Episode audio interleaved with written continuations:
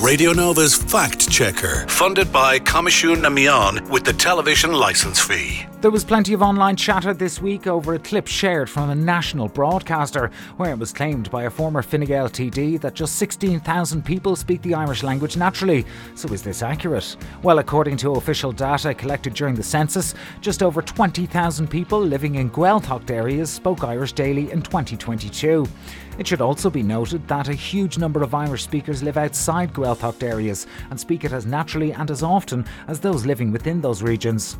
The last census found that there were over 70,000 daily Irish speakers across the entire country in 2022, of whom over 60,000 said they speak it well or very well, as well as nearly 554,000 people who speak Irish within the education system, just over 100,000 people who only speak Irish on a weekly basis, or the over 200,000 people who say they speak Irish well or very well, but speak it less often than once a week. In total, 1.9 million people said they could speak Irish in 2022. If you'd like us to check something you've heard, seen, or read, email us at news at nova.ie and stay tuned for more on Radio Nova's Fact Checker right here on Radio Nova.